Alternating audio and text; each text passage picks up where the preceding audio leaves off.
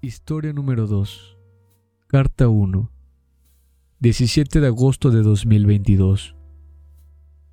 Querida Marta, ayer te vi caminando a su lado. Apoyabas tu cabeza sobre el filo de su hombro, mientras entrelazabas tu mano izquierda sobre su brazo, y como si la vida durara nada, con dulzura postrabas tu mano sobre su pecho, así como queriendo descubrir si sus latidos te pertenecían, y no a su muerte que celosa lo acompaña. Por momentos, te perfilabas para disfrutar de su plática, contemplabas con una admiración envidiable el movimiento preciso de sus labios, estudiosa de la boca de donde reposan tus amores, estudiosa de cada sonido que salía de sus labios y que alegraba tu corazón. ¿Qué es lo que él tanto te decía? No tengo idea. Solo sé que pareciera que te estaba hablando de algún sueño de tu juventud, porque en cada palabra tu rostro se iluminaba. Recuerdo que él volteaba a verte como si su vida dependiera de mirarte con el más finito amor que hubiera en su alma. Te miraba de frente y con un movimiento firme, casi como el de un escultor ensimismado, acomodaba el flequillo de tu frente con templanza detrás de tu oreja.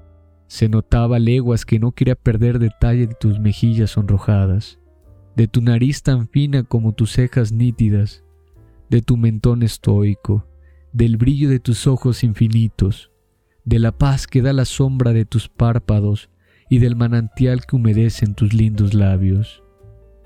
Pareciera que no quería perder detalle de cómo es que se convierte un anhelo en un milagro. Caminaban felices con los ojos llenos de amor, llenos del uno del otro. Caminaban entre sombras en la plaza.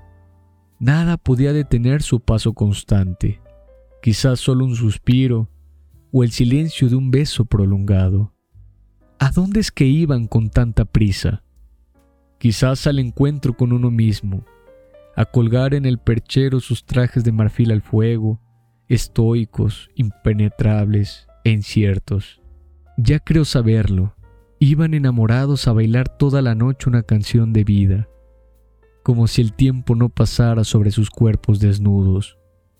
Ayer te vi, cariño mío, y en un abrir y cerrar de ojos solo pude contemplar eso.